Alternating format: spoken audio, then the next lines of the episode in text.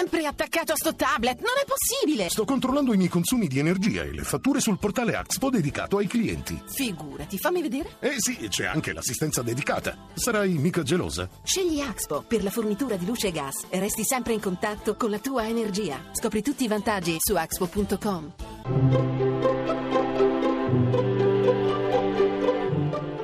Il pensiero del giorno. In studio Marinella Perroni, docente al Pontificio Ateneo Sant'Anselmo.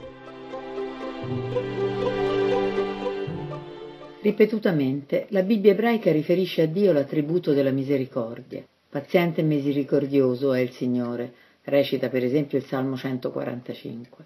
Secondo l'Evangelista Luca, poi, Gesù ha espressamente chiesto ai suoi discepoli siate misericordiosi come misericordioso il Padre vostro. Infine, nel nome di Dio, il clemente e il misericordioso è una delle espressioni più utilizzate dai credenti in Allah.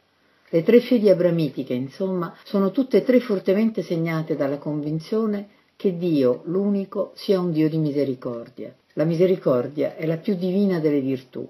Tanto si è insistito sul fatto che la secolarizzazione ci aveva reso orfani di Dio.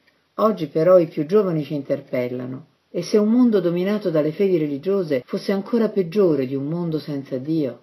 In realtà gli orrori novecenteschi ci hanno ampiamente dimostrato che non c'è scampo.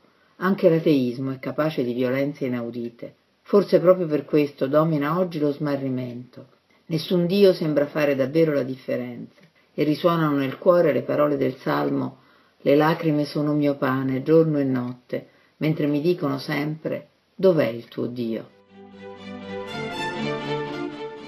La trasmissione si può riascoltare e scaricare in podcast dal sito pensierodelgiorno.rai.it.